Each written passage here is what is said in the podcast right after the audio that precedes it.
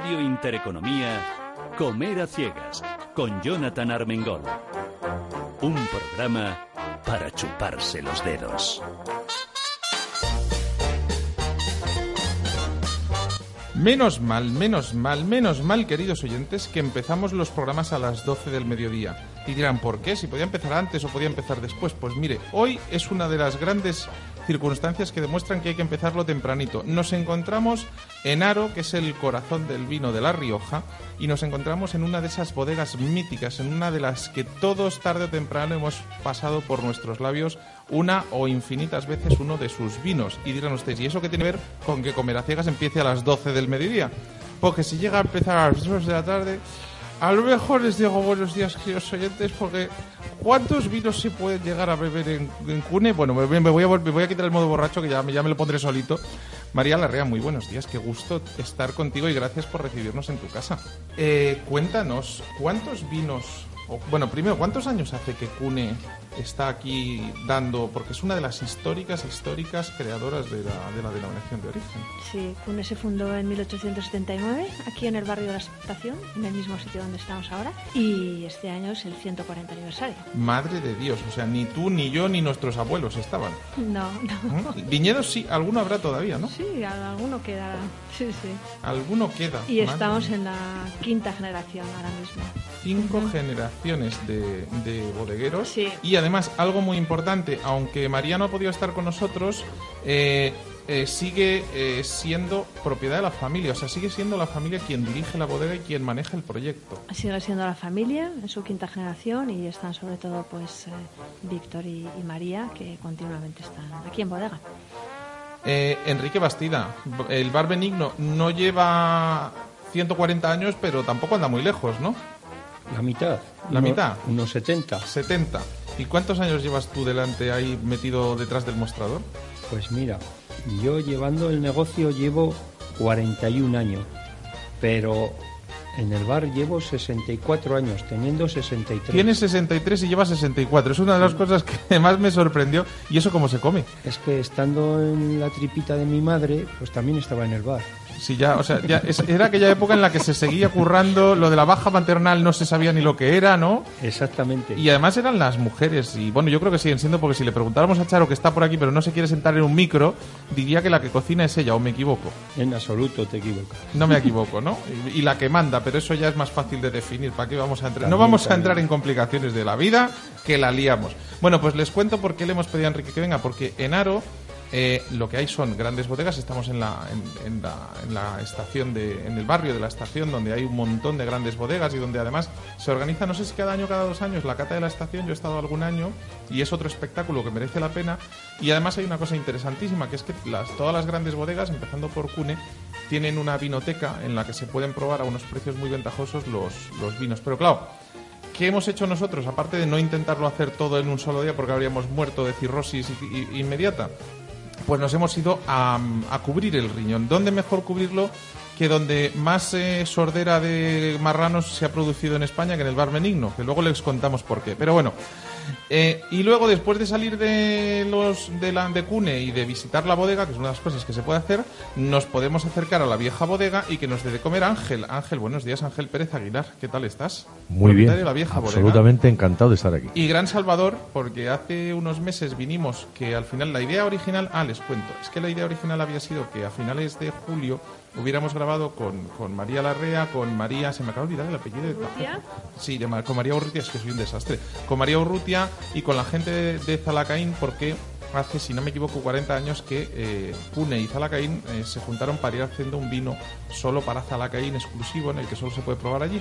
Pero por problemas personales míos familiares tuve que suspender de un día para otro esa grabación. Entonces al final me ha pillado a mí visitando La Rioja y en cuanto llamé a María Larrea me dijo, a mis brazos, esta es tu casa, ven a hacer un programa que lo vamos a pasar en grande y luego ya les llevas a los de Zalacaín que lo entenderán y te van a seguir queriendo. Y allí, el día que vinimos a hacer esa presentación de vinos, pinchó la furgoneta no una, sino dos veces. Llegó tarde y ¿quién fue nuestro ángel salvador? Nuestro querido ángel que en la vieja bodega nos dio de comer casi, casi como en Zalacaín, cerquita, ¿eh? O sea, porque en Zalacaín no dan esas chuletillas.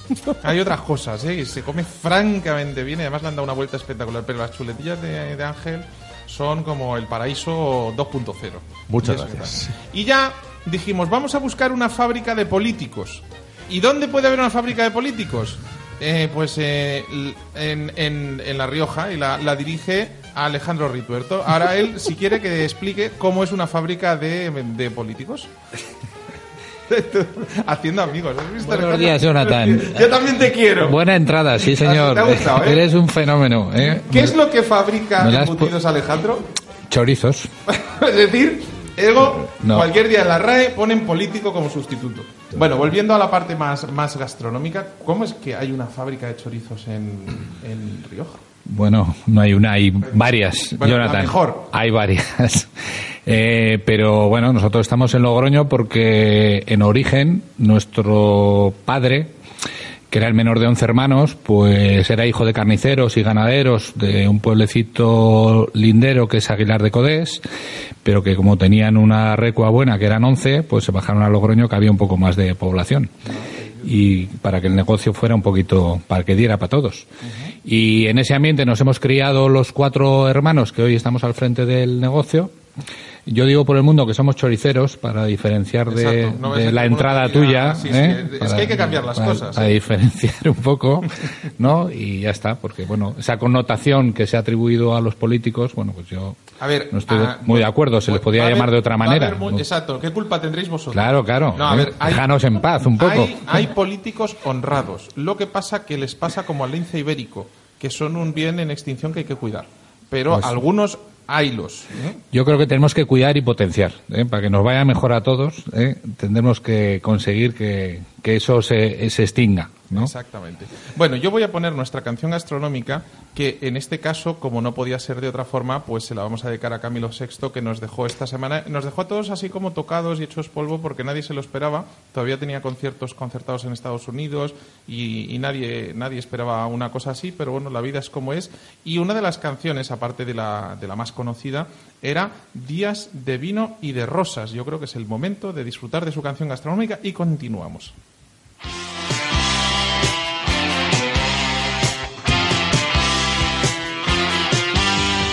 Comer a ciegas para chuparse los dedos.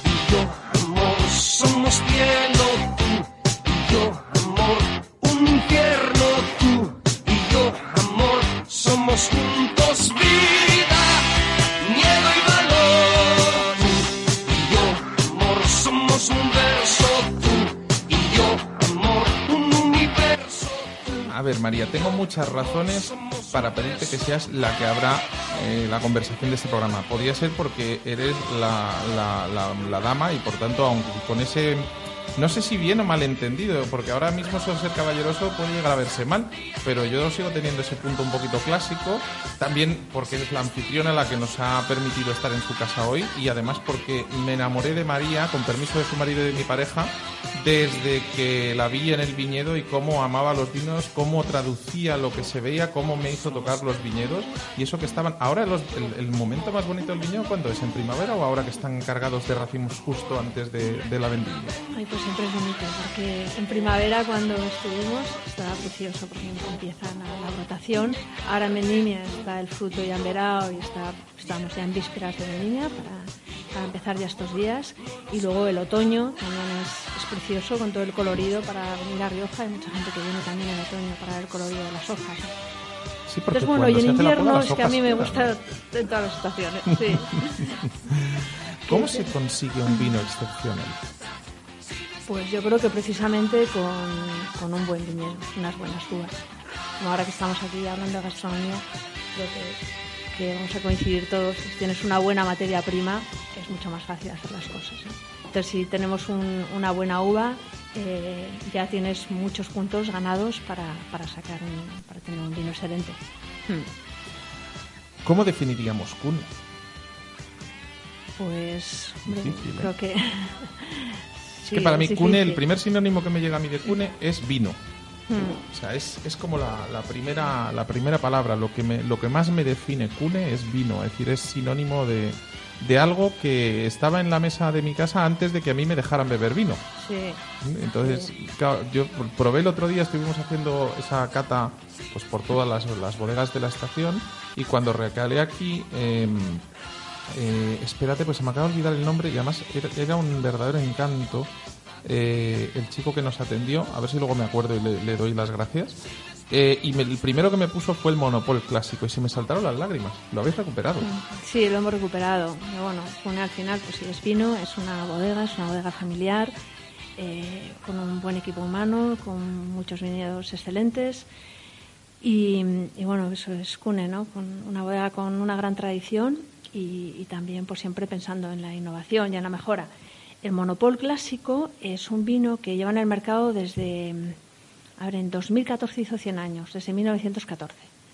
Entonces, bueno, pues como todo, eh, inicialmente era un estilo de vino y luego ha ido evolucionando poco a poco, ¿no? Porque también los gustos cambian. Entonces, en los años 50 y 60, el monopol se elaboraba fermentando en, en- en roble. Entonces tenía un poquito de un poquito de roble y además era un vino que se envejecía y se sacaba con años de crianza pero luego cambió el gusto hacia vinos blancos más frescos y entonces bueno pues nosotros también hicimos un monopol acorde con esos gustos no cambiando muy poco a poco pero que al final al cabo de los años pues el cambio era importante entonces bueno recuperamos unas botellas de los años 60 y 70 de monopol aquí en bodega el vino estaba extraordinario Uf, y recuperamos Me acabas de dar una Sí. que si fuera la, si tiñera de azul yo sería Papa Pitufo ahora mismo. o sea, Pues también madre recuperamos la- unas carpetas de Ezequiel, que era un enólogo que estaba aquí en, en Cun en esos años. Y en Rioja le llamaban el El brujo. Exacto, Ángel. Mira, Ángel, Ángel ¿cómo, que- le, cómo le conoce? Y entonces, bueno, pues le, le llamamos y, y un poco también por, por festejar el aniversario, el 100 aniversario de Monopol. Dijimos, oye, Ezequiel, ¿qué te parece? Tenía entonces 94 años, ¿eh, Ezequiel? Y entonces nada, le llamé y le digo, ¿qué te parece si hacemos un vino juntos y me enseñas cómo hacías el monopol en la época? Y bueno, y encantado. Entonces vino aquí y nos empezó a contar pues cómo hacía todo. E hicimos juntos la primera añada de monopol clásico, o sea que fue volver a la elaboración anterior. Y la primera añada fue 2014. Lamentablemente Ezequiel falleció hace un par de años, si no lo habríamos tenido aquí, Sí. porque realmente cuando nos contaban precisamente el otro día esa historia, a mí se me pusieron los pelos de punta y, estuve y cuando iba a decir, y no le podríamos, me dijeron, y falleció hace dos años, dije, llegué tarde. Mm. Una Pero bueno, pena. afortunadamente traspasó esa información a, a- a la gran a la gran enóloga de- del momento para que eso siga siendo así, ¿verdad? Sí, pero no solo eso, que el, el bio salía al mercado en la añada 2014. O sea que eso es lo que, lo que estuvo muy bien, la verdad. Cuando lo probó dijo que era igual. ¿Ha habido algún cambio de aquel monopol de los años 70 a este nuevo clásico monopol? Bueno, quizá posiblemente algún cambio había, pero el estilo y el, y el- el fondo del vino, sí que el perfil, sí que sí que recordaba. A mí me dicen, hay un, hay una doble, doble vertiente de la, de la enología, o hay muchas, pero hay dos, dos grandes, que es los grandes enólogos o los enólogos de grandes volúmenes y los eh, enólogos de pequeños volúmenes. Y cada vez más yo estoy convencido de que los que elaboráis grandes volúmenes lo tenéis un pelín más difícil porque, según me han contado otros de los grandes de este país, pues eh, claro, en Cune, por ejemplo, no se entendería, como se puede entender en bodegas de tiradas de 10.000 o de 20.000 botellas, un cambio radical de un año a otro que se puede justificar en el cambio del viñedo, sino que el, el cliente de, de muchos de las referencias de Cune, una de las cosas que más valora es la estabilidad, es decir, evidentemente la añada es la añada, pero que el, el corte, el perfil, eh, el toque final sea lo más similar posible dentro de, dentro de esto, ¿no? Sí. ¿Eso es más fácil o es más difícil? Bueno, yo me considero afortunada porque puedo hacer las dos cosas. Tengo el cune crianza, eh, que es de gran volumen, como dices, y ahí eh, sí que todas las añadas tienen que ser similares, porque eh, la gente lo que espera cuando, cuando coge una botella, cuando compra una botella o pide una botella de cune crianza, eh, el estilo de vino siempre tiene que ser eh, el mismo, ¿no? Entonces, independientemente de la añada. En cambio, por ejemplo, en imperiales, que son pequeñas producciones, ahí el imperial va a ser siempre el imperial con la marca de imperial, con la marca de la casa de Cune, pero sí que puede llevar un poco el sello de la añada, que yo creo que también ahí es lo bonito. Sí. Oye, Enrique, y en, en- me, me cambio enfrente y le pregunto a Enrique, a ver, Enrique, si voy al bar benigno, ¿qué es lo que sí o sí tengo que probar? Pues hombre, tenemos una extensa barra de pinchos en los cuales pues hay unos que prefieren unas cosas y otros prefieren otras. Oye, empiezo, a- de la- empiezo a tener la sensación de que estoy en Galicia con vosotros, ¿eh? O sea, aquí todo el mundo... Una de las cosas que más vendemos es la oreja Sí. y las patatas, pimientos rellenos. Bueno, es que cada uno va elige su pincho se vende todo muy bien porque lo que no vendemos lo retiramos, o sea, lo quitamos A de... ver, yo hasta, hasta que me dieron a calo al perro rubio este que anda por aquí durmiendo, yo me había pedido semental de perro guía, porque vivían muy bien. Entonces, pues, eran perros guía que no trabajaban, que no castraban y que se quedaban en casa de una familia descansando hasta que les llamaban para encargar otra camada. Pero llegó la fecundación in vitro y a los perros, pues la verdad es que, chico, para que, pues no voy a dar muchos detalles, que estamos en área infantil, pero ya no tiene interés. Y entonces me encontré a Benigno y me dijo que lo que sobra en el bar Benigno se mezcla todo en un cubo y va para sus perros. Entonces yo me despedí ayer diciendo, wow, wow, wow, por si acaso. Porque dice, ¿cómo conservar fresco? Dice, tú no sabes lo que me quieren mis perros. Pues le dije, oye, tráete un poquito. Dice, "O- eh, hoy están de descanso. Le dije, tráete un poquito de, oreja o tráete unas patatas. Y tal. Me dijo, no puedo. Le dije, oye, ¿por qué? Me dice, pues porque mañana estoy de descanso. Digo, no, algo de lo que te quede en la barra. Dice, no, no, no, no. Nosotros, todo lo que queda en la barra va para mis perros. Dice, aquí los clientes todos los días, producto fresco del día recién hecho. Nada de guardar de un día para otro. ¿Eso es sostenible? Pues hombre, con una cantidad de venta grande, también procuramos que sobre lo menos posible. Obviamente. porque- Entonces, pues hay días que sobra bastante y otros días, pues no. ¿A qué hora soléis cerrar por la noche? Pues a las 11, 11 y cuarto de la noche. Si veis un perro en la puerta del bar Benigno a las nueve y media haciendo así, "Ah, no entres, es en plan, queda poco, ni se te ocurra robarme la comida. Ángel, Ángel lo conoce bien y suele ir por las noches y hay noches que no menos tiene para- sí, nada sí. para comer. Sí, el, el problema en, en el, en el bar Benigno, en el bar de Quique, es que elegir. A mí me gusta todo. O sea, yo suelo tirar de, de algo tan sencillo como una ensalada, porque me encanta la ensalada Pero, que hacen allí. pero la O sea, ensalada de oreja, tú cuéntalo eh, bien. no. Ah, no, no es esa, vale. Hay también Sí, ensaladas pues, normales. Yo, naturalmente las yo es que a no mí me salió oreja por las orejas. Sí. Nunca me, eh, valga la redundancia, a mí me ha salido la oreja por las orejas. O sea, he comido oreja como no había comido en mi vida, he comido eh, patatas como no había comido en mi vida, que además le dije, ¿me dices la salsa? Y dice, no, no te digo la receta, ¿sabes? Le dije, digo, déjame que la pruebe. Le empecé a los ingredientes, me dijo, calladito estás más guapo. Entonces, fue en plan, no puedes hablar, Jonathan. O sea, ¿Y que- ha habido alguno que te ha conseguido casi todas? ¿no? Un amigo mío, Domi, te dijo como el 80% No, bueno, de los- dicen, dicen cosas, yo les digo que sí y así se- Déjale de, de que hagan- Esto es como mi abuela que cuando te daba las recetas, en vez de quitarte algún ingrediente, te metía dos o tres más para volverte loco. Entonces nunca sabías qué pasaba, que allí fallaba algo. Pues eh, yo creo que Enrique es un poquito, es un poquito eso, ese puntito canalla. ¿Cómo se consigue eh, un, un bar como el tuyo? Que siga siendo puntero y que, pues mira, tengas a Ángel yendo, teniendo su propio restaurante, yendo allí, tengas eh, otro de los que yo fui a tu casa y te lo dije, porque el gastrobar que está en la plaza, cuando salí de probar unas tamburiñas que estaban buenísimas y de tomarme unos vinos, le dije, oye, ¿dónde más puedo ir por aquí que valga la pena? Y me dijo, yo solo pongo la mano en el fuego por Benigno y por Beethoven. Es decir, ya el resto, cada uno que juegue. No, y por el gallo, me dijo, me parece, ¿puede ser que hay uno que se llame el gallo? Sí, Sí. sí. Por el gallo. Entonces me, me puso, me puso- luego el resto, no te digo ni que sí ni que no, ya los pruebas tú. ¿Mm? Entonces, ¿cómo se consigue Bueno. que hasta la competencia hable bien de uno? Yo primero quiero dar las gracias a mis compañeros por este. Pero bueno, llevamos muchos años de trabajo y claro, lo hemos, como se suele decir, mamao. Y entonces pues vemos los problemas, lo- las cosas buenas y procuramos que sea siempre así, que sea bueno y que sea calidad y que tengamos esa línea. Le tienes que echar la bronca porque tiene vinos de cune, pero yo no recuerdo haber visto el Monopol clásico por copas. ¿Sí, tienes, ¿sí, lo tienes? Sí. O sea, Tengo, que- tengo Monopol Blanco, tengo Viña Real, tengo Contino. Madre mía. Sí, o sea, sí, sí. chica, o sea, tú cuando viene ahí- alguien a tomar vinos lo llevas directamente al benigno, ¿no? Madre mía. La verdad es que... sí, que tiene, tiene allí todos nuestros ¿Cuántos vinos tienes abiertos a la vez? Eh, porque la mayoría, una de las cosas. A ver, primero, si aquí alguien se pide una cerveza, no le dicen que no, pero le miran raro. Como tú eres forastero, en cualquier bar. O sea, tú pides vinos y hay lo menos 10-15 vinos en todos los bares, eh, la mitad cosecheros y la mitad crianzas, fácil. Pero te acercas ya a- al bar benigno y en vez de 15, ¿hay cuántos? Pues tengo unos 20 crianzas. Solo de crianzas. ¿Cosecheros crianzas. cuántos? Cosecheros tengo uno nada más. ¿Solo uno? Sí. Y luego tengo reservas, gran reserva y vinos de autor. Con lo cual, en total, por copas, ¿cuántos puedes estar Pues sirviendo? tengo unos entre 7 y 8. Está Charo ahí apuntándole de fondo. Están diez. apuntando recontando. Marcos Entre gran reserva, reserva y de autor tengo 10, unos 20 crianzas y luego blancos tengo también 6 o 7. O sea, que Cerca de 40. O 8. cerca, cerca de 40 vinos por copas.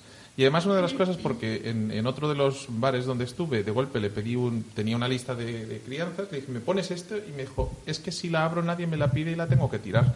Y yo le pregunté a, a Enrique y le dije, oye, ¿y, y este me lo pones? Me dice, sí, sí. Digo, oye, ¿no te hago polvo abriéndola? Dice, dice, no, porque se la van a beber. Dice, y si no te preocupes que me la bebo yo, no pasa nada. O sea, es cuestión de, de arreglar. Alejandro, el chorizo, ¿qué tiene que ver con La Rioja? Que lo contábamos antes.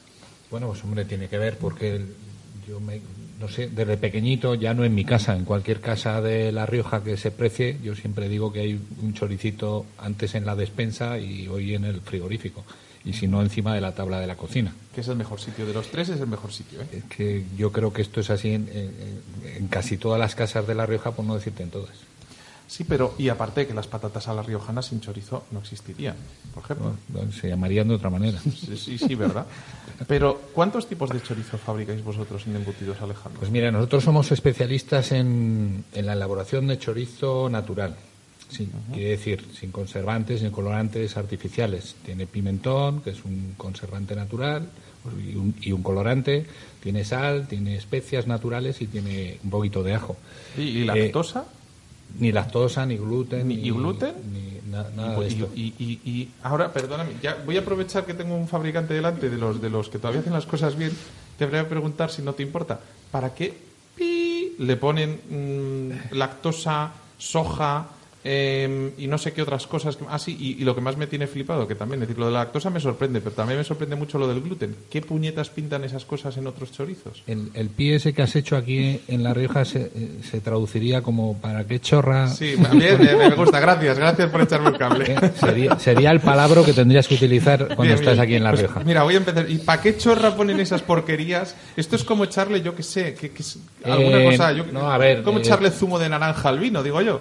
Bueno, eh, si al vino le, le beneficia a la hora de, de- de haz- sacarlo más pronto o de que salga más económico, pues a lo mejor habría bodegas que lo utilizarían. Como entiendo que lo que has dicho no, no tiene ningún sentido, pues en el caso de los embutidos, pues eh, la traducción es rápida. ¿Por qué? Pues para hacerlos más rápido, para que cueste menos tiempo hacerlos, para que pierdan menos agua, por tanto pesen más y salgan más económicos. Es, Porque, o claro, a ti te venden kilos. Por tanto, si el chorizo tiene un 20% Sí, de agua, claro, estás pagando sí. 200 gramos de agua a precio de chorizo. No es lo mismo que lo mermes, ¿no? Que la merma es qui- extraerle el agua a la, a la carne y secarlo, que lo mermes un 20, que lo mermes un 40. Eh, sin meternos en las calidades de las carnes, lo que han comido los cerdos, la calidad del pimentón, ¿no? Y el cariño, la, la higiene, la limpieza, al final son todos muchos matices. Eh, hablaba Enrique de su casa, dices, bueno, pues evidentemente para que ese comentario que tú has hecho de no, no le abro esta botella, sí, sí, la abro, si no ya me la beberé yo, pues yo digo que eso es eh, profesionalidad, cariño, esmero, vista con el cliente, un, un montón de cosas ¿no? que, que suman y que hacen que, que el producto al final pues sea diferente. ¿Qué, qué es lo que tiene? Pues muchas, muchos pequeños matices. ¿Cuántos chorizos distintos hacéis? ¿Cuántas referencias? Pues hacemos para comer en, en crudo, que son los que hoy nos Los vamos a poder degustar. Eh, tenemos un picado fino, que es un tipo pamplona, que le llamamos troncal. Tenemos un picado grueso, que es eh, que es un chorizo, eh, como su nombre indica, es un picado grueso. Las tajadas están picadas más grandes, embutido normalmente en tripacular, que le llamamos magno. Y luego tenemos la sarta tradicional de La Rioja, que la hacemos en natural y en Se picante. la boca agua. Eh, ¿Tú cocerías con un cune crianza un chorizo de Alejandro? Dura Sí. la pregunta. Sí, ¿por Sí. no? Claro. Sí. Cuanto más bueno está el vino, más bueno mejor. está el chorizo, mejor está el plato. Efectivamente. Es una decir, por favor, no echen vino de Tetrabric al guiso. Si no sabe, a vino de Tetrabric.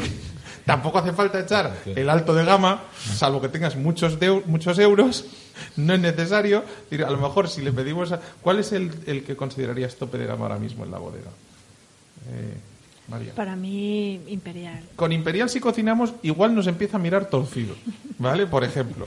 Mejor, o sea, pero, pero por ejemplo, no sería ninguna cosa hacer unos buenos chorizos al vino con, con un, con un cune crianza y apretarnos un Imperial con el resultado. Sí. Eso empieza a sonar bien. Suena muy bien. Suena Trabajo en equipo.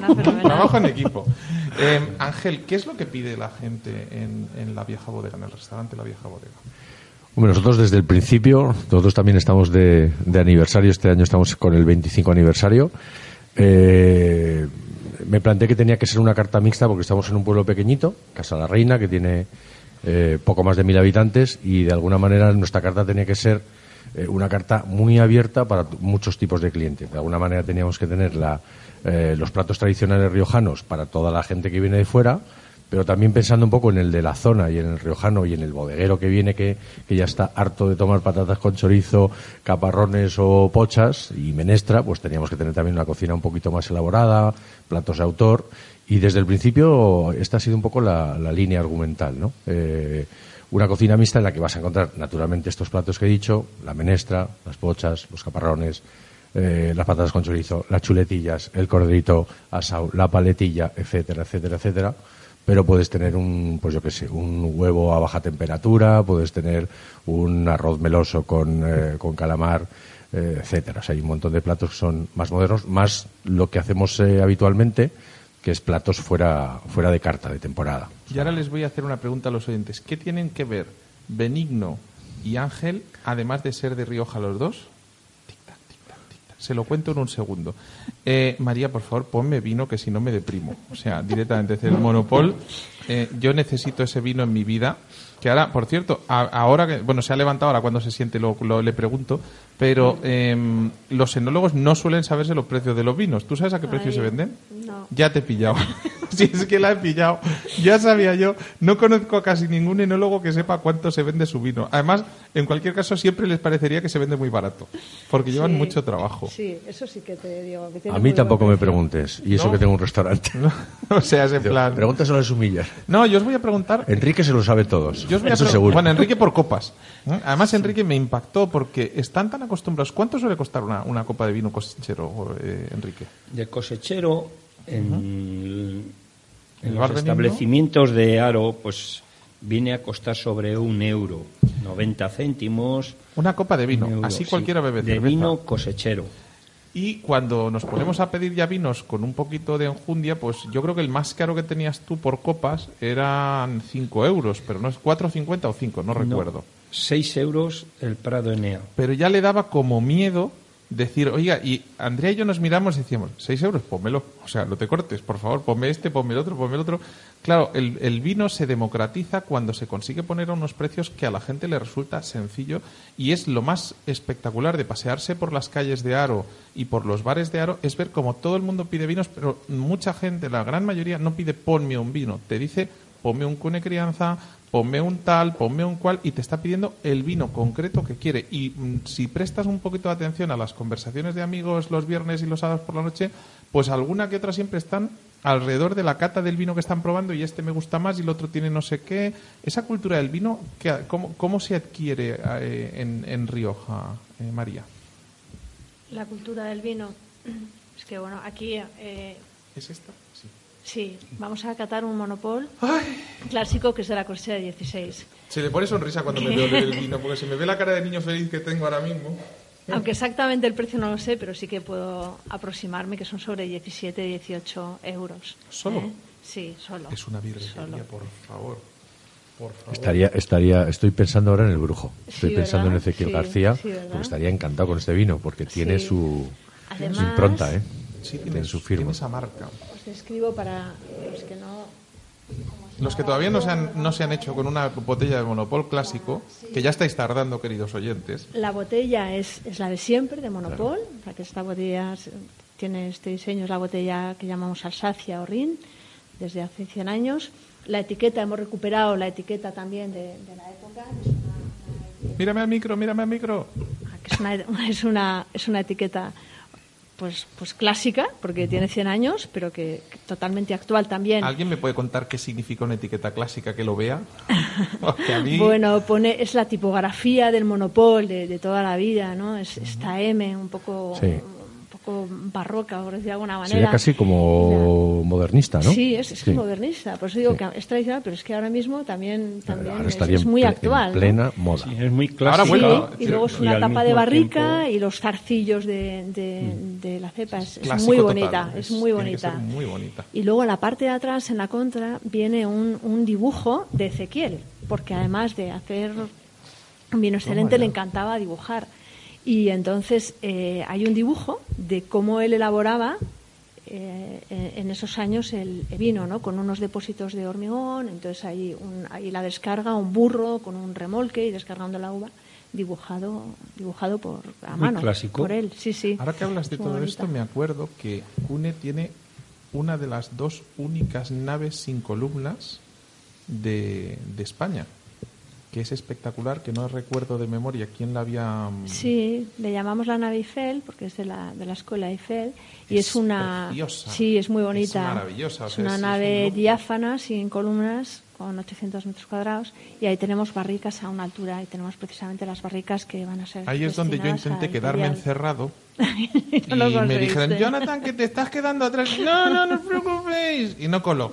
¿Mm? No col- mira que lo intenté. Mi- mira que cómo apagamos la se ríe, es que me tiene calado. Es que encima fue ella, pa, ya vamos a decirlo todo. No, luego- fue ella, luego lo plan, intentamos que me otra destapa vez. las barricas.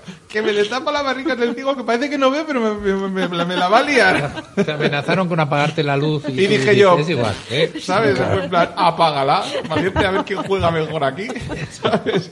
Pero es que de verdad, claro, es decir, para ti eh, lo de ir barrica por barrica probando tiene que ser un espectáculo, porque nosotros te- probamos los vinos al final, cuando están terminados, pero el trabajo de un enólogo es un trabajo que para mí es difícil porque tú no solo tienes que conseguir que el vino esté bueno, ir viendo que evoluciona correctamente, sino llegar a entender qué es lo que sucederá después de los procesos que tú vas a ir imprimiendo, pero tienes que tener esa capacidad de ver más allá y de deducir si el vino se va a comportar como tú quieres y no deja de ser un ser vivo. Sí, sí, también, bueno, los años de experiencia también te ayudan mucho, ¿no? Pero es verdad que tú em- empiezas con la elaboración y ya desde, desde el principio, desde que llega la uva, más o menos ya, ya le vas dando un destino a esa uva, ¿no? Sabes si, si va a tener, bueno, pues si va a ser dedicada a crianza o a reserva o a gran reserva, un poco por Eso la cuando ves la estructura, por el sabes. tamaño, sí, por la, la pruebas, la ves, la analizas y entonces, pues... ¿Tú quieres más de probar ves. la uva o de analizarla o...? A mí me gusta todo, me gusta probarla y luego, claro, corroboro un poco. Sí, o sea, lo, lo de verificar analítica. luego la analítica por si acaso, Sí, pero, sí. pero el, el ponerte Pero la uva en la te boca y dice decir mucho. esto, pum, ¿no? Te dice mucho porque tú tienes una analítica, pero luego, claro, al probar la uva, entonces ves la- si, si el mosto está sabroso o menos sabroso, si las pepitas están maduras, el ollejo. Entonces, bueno, el probar, el probar es eh, ¿Con qué, imprescindible. con qué habéis hecho este, este monopol clásico? ¿Con Pues qué se este hacía? Monopol no, tiene no es viura, exacto, pero no solo... Tiene Viura, que es la, la uva de aquí, de Rioja por excelencia. Ahora tenemos otras, otras variedades. Pero bueno, es Viura y, y luego lleva algo de, de palomino también. Es que ese es el De secreto palomino. que le da ese toque mágico. Sí, ¿no? total, sí. Le da unas notas un pelín más salinas sin llegar ni de lejos a la salinidad de los Sí, vinos del sur. el fruto pero seco, la salinidad de Sanlúcar, porque bueno, realmente lleva un poquito de, de manzanilla vino súper de Sanlúcar, en que es como lo hacía, como lo Quería, hacía. quería, quería observar es- esa parte que me parece la más apasionante de, de vuestro trabajo, que es esa visión a futuro, porque nosotros somos cliente final Sí. y nos dedicamos a disfrutar, a catar, a, a- a catar y disfrutar para nosotros y para, y para los siguientes consumidores en nuestro restaurante, en nuestro bar. Pero esa parte que cuando yo llego a bodega, cuando voy a- al viñedo y, y acompaño a, a gente como vosotros, me parece lo más bonito y lo más apasionante, esa Es visión a bonito. futuro de por dónde van a ir los tiros. Sí, es genial. sí. que le des un sorbo al vino y me digas Sí, qué ya- ya plato... le he dado varios. Bueno, ya, otro más. eh, sí, ya- tú vas como yo, que a mí ya Yo se las me catas soy siempre el, que- el primero, porque Sí, siempre sí, tengo mucha sed. apuro, sí, sí, sí, yo soy, soy de aro total. Pues eh, te voy a pedir que me, que me digas qué vino de, eh, o sea, con este vino, qué plato de, de vuestra casa pegaría. Con- con- si yo estoy allí y traigo y te digo, oye, con- ponme esta botella, que supongo que la tenéis en carta, Sí. eh, ¿y qué me pones?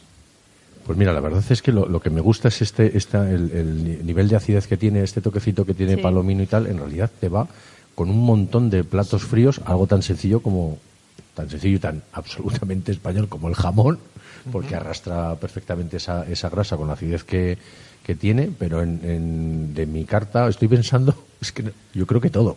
Yo creo que todo. Así empezamos. Es que, Así vamos, es ¿eh? que mm, mm, lo puedes tomar con cordero, tranquilamente, Sí. y con cualquier... Tiene volumen y pues tiene. Perdona que te corte, pero Enrique, ¿con qué? esto sabe bien con cualquier cosa. Hasta, que es que, hasta eh, con un café con leche. Hombre, La- el- mira, el- te reto a hacer la prueba un día de esto. O sea, vamos, no- mira que se- estoy casi seguro que encima dice la verdad.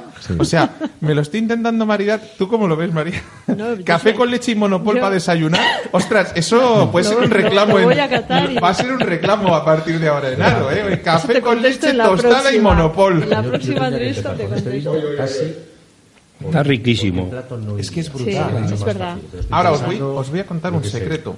Os voy a contestar la pregunta. ¿Sabéis en qué se parecen Ángel y Enrique? En que ninguno de los dos ha traído una puñetera puñeta. ¿Cómo lo diríamos? Tradúceme a, a, a riojano, a Sí. Alejandro. ¿Cómo diríamos? No han traído nada para comer, así en plan cabreado. O sea, nos van a matar sí, de hambre. final. Yo te... ¿Qué chorra han traído estos? Te dije ¿Qué chorra? No un traí ni regalo chorra. riojano. Ah, bueno, a ver, ¿qué has traído? A ver. Te he traído una canción. Ah, oh, oh, oh, oh, espera, espera, espera, espera. Por favor, cerra, os cierro el micro los restos y si, si luego lo hace bien le aplaudís. Venga, te dejo cantarme. Canta, canta. Venga, ya tienes todo el micro para ti. Aquí el valiente es el valiente. Te has metido tú solo. Que ahora no me acuerdo cómo es. Toma. Espera, que te vea. He traído dos regalos. He Venga. traído dos regalos. A ver. Uno es para ti Sí, y otro es para Cune, sí. porque sabía que iba a venir aquí. No sabía cuáles eran los compañeros que iban a venir. Igual hubiese hecho otro regalo para ellos. Ajá. Pero he puesto mucho cariño. ¿Eh? Y uno de ellos es. Vamos a empezar por ti o por la chica. Por la chica siempre, por favor. Por la chica. Hombre. Bueno, pues en La Rioja se ubica Bodegas Cune. Esto es debido a sus 140 años de aniversario. Bueno, empiezo. En La Rioja se ubica Bodegas Cune de gran fama mundial, pues con sus vinos recorre el mundo y da fama a esta comunidad. Nosotros como riojanos, por alto no lo podemos pasar y aprovechando este evento, dar las gracias a Bodegas Cune por su gran amabilidad. De verdad, o sea. Y a ver a mí que me van a cantar. O sea, Detallazo, detallazo. Estoy un poco Tiene nervioso. arte. No, no, pero es que luego las le cosas, veis con ¿eh? el le veis con el capote toreando detrás de la barra y tiene todavía más Eh, desparpajo. O sea, eh, yo sí, creo pero- que es decir, la vi- en- en- cuando se viene aquí a, a Aro hay que ir a, a, a Cune a tomar a ver la, la- a hacer la visita, que por cierto me han dejado abandonado mi familia y se han ido a hacer la visita, han dicho ya te oímos por la radio luego. Eh, al benigno a ponerse de oreja hasta que el cuerpo aguante a base luego de ir tomando vinos de cune y, y otras hierbas y eh, luego ya para rematar nos vamos al- a, la, a la vieja bodega o sea que eso está aquí al lado ¿cuánto está? A 6 kilómetros Así de que- ca- en y la Casa de la Reina. se, se pone la Guardia Civil entre un camino y el otro digo por, por saber si hay que pedir un Todo, taxi. es- todo es negociable. Todo es negociable. a, ver, a ver mi regalo che, Tu que me regalo. toca el mío A ver cómo sale. ¿eh? a ver cómo sale Y aunque las viñas se sequen y en La Rioja no haya vino, para ti no ha de faltar Jonathan lo tempranillo, Jonathan lo tempranillo, Jonathan lo tempranillo, y aunque las viñas se sequen y en La Rioja no haya vino. ¡Bravo! Por Bueno, favor, o sea, qué bueno. De verdad. Luego te doy un abrazo que si me levanto igual desenchufo algo y la liamos, de verdad, ¿eh? O sea, Me ha molado más el mío, no quiero decir nada de María, o sea... Los dos, los dos son preciosos, vamos, nos vamos a emocionar por favor, aquí, Por ¿eh? benigno, señores. Por benigno. Por benigno. Ya podéis perdonar vosotros, no sabía, No, no, no, te he visto aquí, Ángel, hubiese escrito algo. y ya, A ver, Hay que El repetir. programa es de una hora, no de dos. Eso, eso os iba a decir, que tenemos, que vamos pasando tiempo, con lo cual yo quiero probar algún chorizo y, y algún vino más. Lo que pasa es que me podía quedar solo a Monopol, porque realmente me tiene flipado. Es decir, lo que es volver a los viejos tiempos. Pero eh, yo creo que si, si hay un vino que casi todo el mundo ha probado, es el, el Cune Crianza. Luego iremos a los grandes vinos que hace esta, esta gran mujer, pero vamos a, probar lo que para mí es el paradigma de- del vino que cualquier persona en un momento u otro de su vida, en, en casa de unos amigos, en la casa de sus padres, o comiendo un día eh, con su pareja, o en un cóctel, en un catering, en tal, este vino ha pasado por la boca, yo diría que es de los que más españoles han probado y más al- alrededor del mundo, porque cuánto... Claro, ahora te pregunto cuándo se exporta y me dices, pues no se habla con los de comercial, ¿no? Pues es que me encanta porque es que es en plan, a mí pregúntame de uvas, de barricas, de viñedos, de- déjame del resto. Yo sé que se vende porque no me despiden. ¿no? Es en plan... Déjame que te corte, Jonathan. Vamos a hacer un silencio para escuchar el, el sonido Sí, sí, de... por- ah, porque no se van a creer que estamos tomando Des- vino. Destapa, destapa.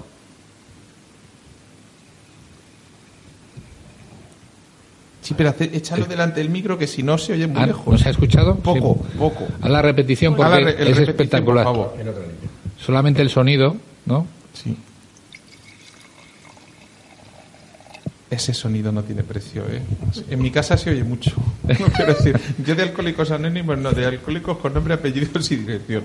¿Qué le vamos a hacer? A ver, que circule Pues sí una que es copa por verdad aquí. que... Toma tu copa. Por favor. Hay dos cosas que has dicho, lo de, lo de la familia. la, la- la familia siempre, eh, cuando viene gente a visitar Cune o prueban los vinos, es una frase que nos suelen repetir, ¿no? Es que en mi familia, es que en mi casa, es que mi padre, es que mi abuelo, siempre en casa había una, una o hay una botella de, de Cune, ¿no? Y es verdad, y eso nos hace muchísima ilusión. Entonces, Luego, en cuanto a la exportación, yo no sé exactamente las, las cifras, pero sí que es verdad que cuando vas en España o con cualquier país fuera de España Cune y ves las botellas siempre. de Cune, pues claro, nos, nos hace muchísima ilusión, ¿no? Y, y- y a veces si voy con gente, como que veo que todo el mundo mira a ver, ¿no? Y ay, mira, ahí tienes Cune, ay, mira, ahí tienes Imperial, ¿no? Y es verdad. Es como, mira, además, eh. ¿veis? Una de las cosas que más me gusta de María es que cuando habla de vino o de sus vinos se abre como una flor. O sea, se sonríe y es como que llena, llena el, es- el estudio. Lo Sí, hace. bueno, Pero es que, a ver, mucho. es un vino, lo voy a intentar definir.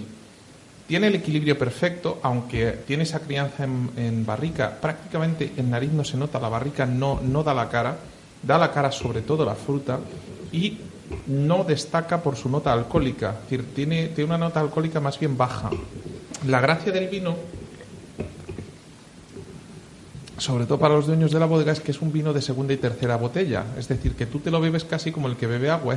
Tiene un, un trago súper fácil, llena la boca de fruta con un nivel de acidez muy, muy equilibrado. Es un vino que yo entiendo que en dos, tres años hay que habérselo bebido porque no es un vino particularmente definido para guarda, sino para disfrute y para consumo permanente. Pero es un vino que un poco al igual que, que Monopol también puede encajar con muchísimos platos muy diferentes, es decir, que, que va a ser un gran acompañante de muchos platos. Es decir, va, va a ser ese, ese vino que tú puedes ir eh, comiendo distintas cosas y bebiendo tranquilamente sin que te canses, sin que pise los platos, sin que tal, y a la vez sin que pase desapercibido, ¿no? Sí, lo has Sí, definido a mí me- es una historia que me gusta destacar porque a veces eso de, de que los árboles no dejan ver el bosque Bueno, a mí muchas cosas que no me veces bosque, eh, fíjate. eh, los que estamos ahí en, en restaurantes y tenemos eh, cartas amplias y tal a veces tenemos un, un- un vicio de catar solo vino sin comida cuando en realidad el objetivo final siempre es beber esos vinos con comida comiendo cenando merendando de bares etcétera y el, vino por sí solo ya tiene su valor, pero acompañando es el objetivo que realmente tiene. Y eso no se nos puede olvidar por muy eh, locos del vino que tres somos. platos de la, de la vieja bodega que, que vayan bien con este vino. Pues voy a ponerlo con, eh, con un bacalao. Bien, que lo, que sí, lo ponemos todo con sus propios callos, porque de- de- tiene esa grasa que también va, le va a ir muy bien. Eh, lo acompañaría también con el rabo de toro desmigado. Y va con una salsita también de, de foie. Y entonces yo creo que con este golpecito de acidez también va a casar muy bien. Y es que claro, no quiero, no, no voy a decir el No, cordero te nuevo porque ya está, vinos. pero, pero mm, con la carrillera Bueno, que es tenemos guisada. vino perfecto para Sí. pasar de, de- del monopol a que te llegue el cordero, apurar el monopol y pasarte a este y seguir bebiendo, ¿no? Sí. O sea, que, Sí, que sí. puede funcionar. Alejandro, ¿con qué chorizo lo probamos? Que tú sí has traído chorizo. Alguien, darle un aplauso a Alejandro, hombre, para alguien que trae... Ahí está. O sea, ¿Qué ha traído? A ver, ¿qué nos, ¿con Que qué nos...? Ángel, ta- Ángel también nos ha traído unos platitos. ¿Ah, sí? Sí. ¿Y por qué me han dicho que no? Pero no los has visto. Porque era sorpresa. Yo dije, ¿vas a traer algo? Y Ah, dije, ya, que, no. ya que es ciego, vamos a comer todos y que se Estaba aguante. despistado. Pero yo, sabía, Sí, di pero que yo sí. sabía que sí. Y he A ver, tra- ¿qué has traído? He traído un, tata- tataki. Un tataki. Y Oye, lo hemos pues- decorado con florecitas de nuestro ¿Y jardín. el tataki con qué lo podíamos? ¿Con qué vino? Buah, yo, yo lo pondría con el blanco, sin Con el duda blanco. alguna. Pues luego Sí, sí, sí, retrocedemos. sí, sí. Pero, Sí. pero... No hay vale, vale, vale. Vamos para atrás. Alejandro, con este cune crianza, ¿qué, vin- qué, qué chorizo probamos? Eh, claro, yo creo que este va con todos los chorizos. Pues ahora, O sea, reparte. que reparta directa- directamente yo creo que este lo podemos tomar con, con cualquiera. El- eh, cuando hemos empezado con el blanco, yo estaba evidentemente en mi mundo, ¿no? Pensando un poco, dices, bueno, ¿con qué tal? Eh, es cierto que eh, en La Rioja somos muy de tintos, históricamente, eh, o Sí, por lo menos desde, de- desde mi época, ¿no? sí. Se están recuperando muchísimos blancos que tienen muchísimo ¿no? carácter y, que están espectaculares, como es el caso. Eh, que yo también estaba pensando, bueno, esto se puede tomar con chorizo perfectamente en un aperitivo. Eh, aquí hay más tradición de, de tomarlo el chorizo con los tintos, ¿no? Históricamente, pero eh, con este crianza van, van bien todos los chorizos. Pues mira, ¿sabes que a mí- Empezamos, dices. Sí, empezamos. ¿Sabes que a mí el chorizo de Pamplona siempre me ha tirado hacia atrás hasta que probé el tuyo, el tipo el más picado? Con lo cual, déjame probarlo otra vez. Digo si sigue estando bueno, que hace mucho que no lo como. Por cierto, este señor es un valiente y una de las cosas que hizo hace, no sé si tres o cuatro años en la Feria Gourmet fue hacer palitos de chorizo con chocolate. ¿Te acuerdas? Se ha ido a por el chorizo, que si en vez de dejarlo en la mesa así, sí. A Aquí, ver, estoy a aquí, ver, estoy aquí de la vuelta. de- parezco un cangrejo con las pinzas así echadas para adelante. Eh, María, yo te voy a pedir que vayas poniendo el siguiente porque se nos eche, nos echa el tiempo y el imperial Reserva. ya va a ser el, o sea, ya es como el paraíso. Imperial ¿no? Reserve y un Imperial Gran Reserva. Vale, y ahora nos cuentas un poco las historias de, de las reservas y las grandes reservas, porque al final eh, los, los grandes de Rioja como Cune fueron los que impusieron la forma de entender el vino en España con las barricas, ¿no? Sí, Pero es algo que no es una- habitual fuera de, de Sí. nuestro país. Son vinos con una crianza larga. Es verdad que no que fuera de España, fuera de Rioja, eh, no, no hay esta costumbre de crianzas tan largas. Pues sí que es verdad que gracias a esto y a otras muchas cosas, pues son vinos muy longevos. Lo que hablábamos antes de cómo el vino va a evolucionar, yo creo que el secreto está en el imperial, eh, que el vino cuando sale, ahora vamos a vamos a catar el Reserva Cosecha 2015, veréis que es un vino que está extraordinario para beber ahora, pero el secreto es que luego también este vino poder guardarlo y envejecer en botella durante décadas, ¿no? Que es el Yo le veo un problema al envejecimiento de, larga duración de los, de los vinos de Cune, eh, para serte sincero, que es un problema de difícil solución. Y es que o compras mucho o te lo trincas antes de que se muera.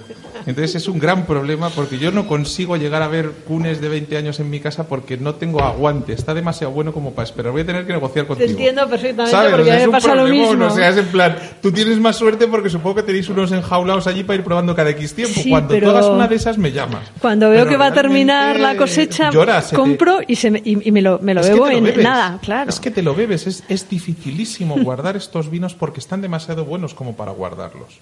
Entonces mm, se hace un poquito difícil. A ver, ¿dónde tengo el imperial y dónde tengo el chorizo? Estoy Mira, como- no es que me vayan a atracar, es que tengo las dos manos en alto. El imperial. El imperial, por favor. A ver, un momento. Uf, qué cambio, es ¿eh? 2015. Qué cambio. Sí, lo que hablábamos, cune crianza, Nos es un vino fácil de Esto es- beber. Esto ya es para esto ya es para adultos. Esto ya es para decir, toma, siéntate a disfrutar de Sí, un vino. O sea, sí. Mm. relájate, respira hondo. Bueno, Busca hay- la, hay la compañía me- adecuada. Tiene una potencia. Vale. Oh, que me gusta comentar de, de- casi me saco un ojo. Esto de darme pinzas largas casi me saco un ojo. Dime.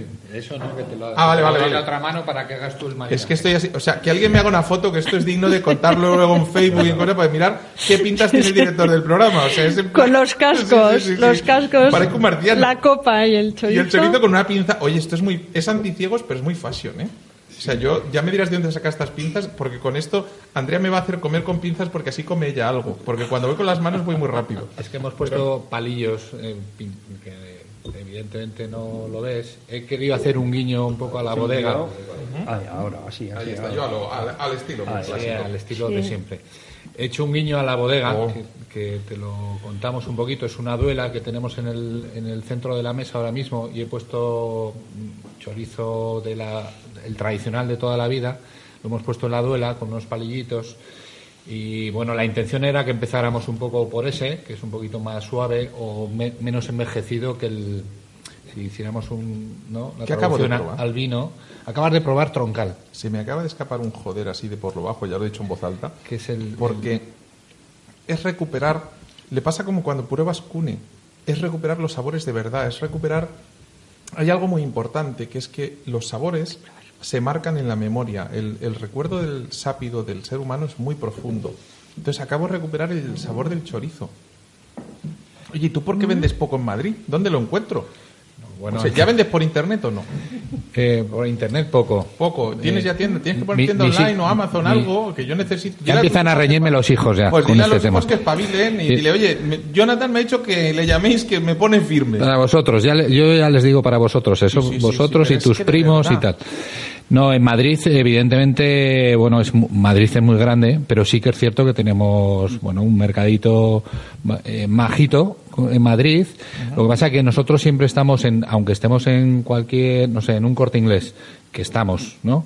Presentes con varias de los productos de la gama, eh, pues estamos un poco en el rinconcito de los productos un poquito más premium. Entonces, Oye, está bueno, genial. me estar voy estamos. inglés, compro los vinos de cune, los chorizos y tal, y, y- y me vuelvo a casa tan contento. Pues no es mala idea, ¿eh? No sé, al final los Álvarez tienen algo ahí interesante. Va bien la cosa, sí. Sí, sí, sí. Y te da a probar el chorizo troncal porque lo has mentado tú. El primero. Eh, en mi caso hubiera sido el segundo y después hubiéramos pasado al magno, que es un picado más grueso. Pásame, pásame el siguiente, que nos queda poco tiempo. Y le voy a pedir a María que nos, nos defina mejor este vino, aunque es realmente complejo para definir para mí. En este caso te lo doy con un palillo larguito, ¿eh? No me riñes. Bueno, Imperial. Mientras ya no me saques el ojo, vamos bien. Ya vamos la, la capa de color, que es más, más profunda. Es un, es un vino de la cosecha 2015. Lo destaca el color por la juventud que tiene. Es todavía un color muy vivo. Y luego en nariz vemos la potencia de la fruta, fruta negra en este caso, porque el 2015 fue una cosecha bastante madura, porque fue un año seco en esta zona. Y, y entonces, bueno, vemos la- esa fruta negra en nariz. También apreciamos el, el cacao, el café que viene de, de la barrica, aunque la barrica pienso que el roble está, está muy integrado, ¿no? A ver, Bueno, la, los la barrica en la vinos se nota por el, por el cuerpo y por, lo, por el punto de, de estar domada la fruta, pero no destaca, no masticas madera, no masticas tablón, Hmm. no existe, está, sabes que existe, pero no la ves. Cosa que es muy, muy de agradecer en que en otros sitios te pasan los vinos pasadísimos Sí, de madera. Sí, luego en, en- en boca también se nota, ¿no? Porque boca el tanino está muy maduro. Ese tanino de, de la barrica, el tanino de la fruta, un tanino que está muy domado. Entonces el vino resulta muy, muy redondo, con mucho volumen. Muy Traducido carnoso. a los que todavía no beben mucho vino, que no rasca en la boca, que es fácil de beber, Eso que es. es. cómodo, que, Sí. que no es ese típico vino que "Ah, me cuesta beberlo. Mm, mm. Sí, es un vino que, que ahora se bebe, se bebe muy bien, ¿no? Con el, con el chorizo, ya no sé con qué tipo Alejandro. Platos, platos de lo, No de- sé del bar benigno y platos pero- de la vieja bodega para este, para este vino, benigno. Enrique. Pues como es, es un poco bueno, más Ángela, ahora habla elegante, también, súper elegante. también pondría a lo mejor con, con algún plato de, de pescado un, un rape que tenemos con De ahí no pasa. eh, que hacemos con un, con unos eh, con un, eh, con unas cintas de calamar A ver, repite. Lo pondría también con, Bueno. con un rodaballo que hacemos eh, con un poquito de colinabo, que, te- que es también graso. No sabes lo que te agradezco que me marides este vino con pescados porque Sí. todavía existe cada vez menos esa subcultura del blanco para el pescado y el tinto para el- la carne. No, me encanta. Sí. Y, y indistintamente, porque el blanco del que estábamos hablando, del monopol, ¿Te tiene también la, supi- la- la suficiente fuerza como para, para muchos pescados. Yo eh, creo que, que hay que romper Sí, esa... estoy de acuerdo, esos eh, mitos ya Esos no- mitos no, no sirven para Hay que nada. romper con ellos porque si un blanco tiene volumen, perfectamente lo puedes tomar con un Yo cada vez pescado, bebo ¿no? más blanco, un- cada vez más. Señores, dos minutos y medio de programa. Necesito probar el último A ver, aquí. y el tataki nos lo probamos luego. ¿Qué le vamos a hacer? Por no haberte chivado antes. Me han hay, pasado un hay- chorizo. hay una cosa que quería comentar de, aunque sí- sí- siempre digo que no soy nada nacionalista riojano, pero como nacido en Aro y riojano, por lo tanto, creo que hay algo que, que sí que a destacar en cuanto a la tipicidad y algo que no se consigue en otras eh, zonas vinícolas, que es el- la capacidad de guarda.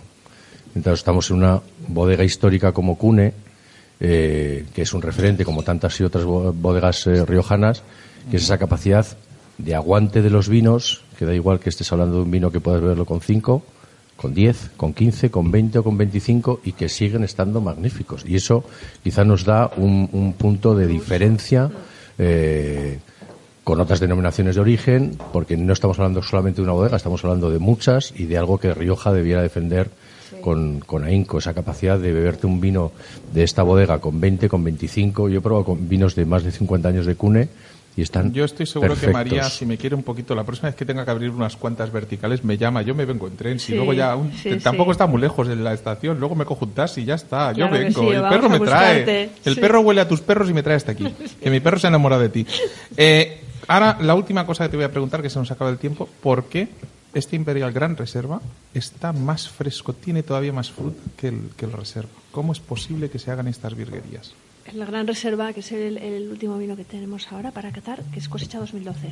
Pero claro, es que esta uva es, es uva muy seleccionada, siempre imperial, con, con, con uvas procedentes de los viñedos de Cune, que están aquí alrededor de, de Aro, en pueblos como Briones, Torremontalvo, Villalba, y son viñedos ya de muchos años. Entonces, la producción es muy pequeña, ¿no? Es- es- cada, cada cepa da pues, pues un kilo, un kilo y medio de, de- uva. Entonces, bueno, es, es una uva con, con concentración, pero que además conserva un buen equilibrio entre acidez, alcohol, taninos. Entonces, yo creo que estos vinos al final lo que tenemos que buscar es el, el equilibrio para que eh, predomine la fruta y, y mantenga la elegancia y la finura de los vinos de, de, de y, de, Aro.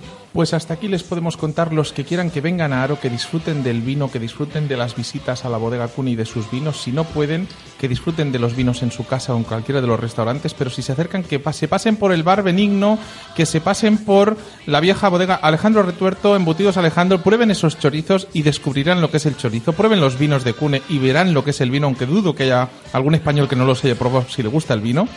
Ángel Pérez, muchísimas gracias. La vieja bodega, un placer. Nos pasaremos a ver tu casa un día de estos, aunque yo ya la conozco muy bien. El bar Benigno, necesitamos un sucesor para cuando este señor se quiera jubilar, que esperemos que sea dentro de muchos años.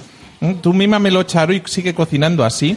María Larrea, enóloga y genio de la lámpara de los vinos de Cune. Muchísimas gracias a ti, a todo tu equipo, por permitirnos hacer este programa desde el corazón de Aro de La Rioja, desde el barrio La Estación, desde Bodegas Cune. Nos vemos la próxima semana. Pórtense bien si pueden y si no, pórtense mal que carajo, pero sigan escuchando Radio Intereconomía. ¡Adiós a todos!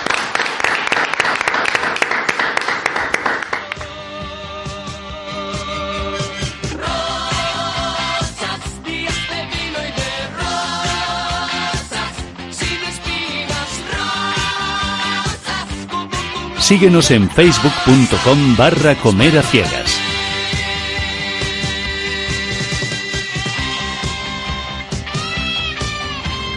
Nuestro Twitter es arroba comer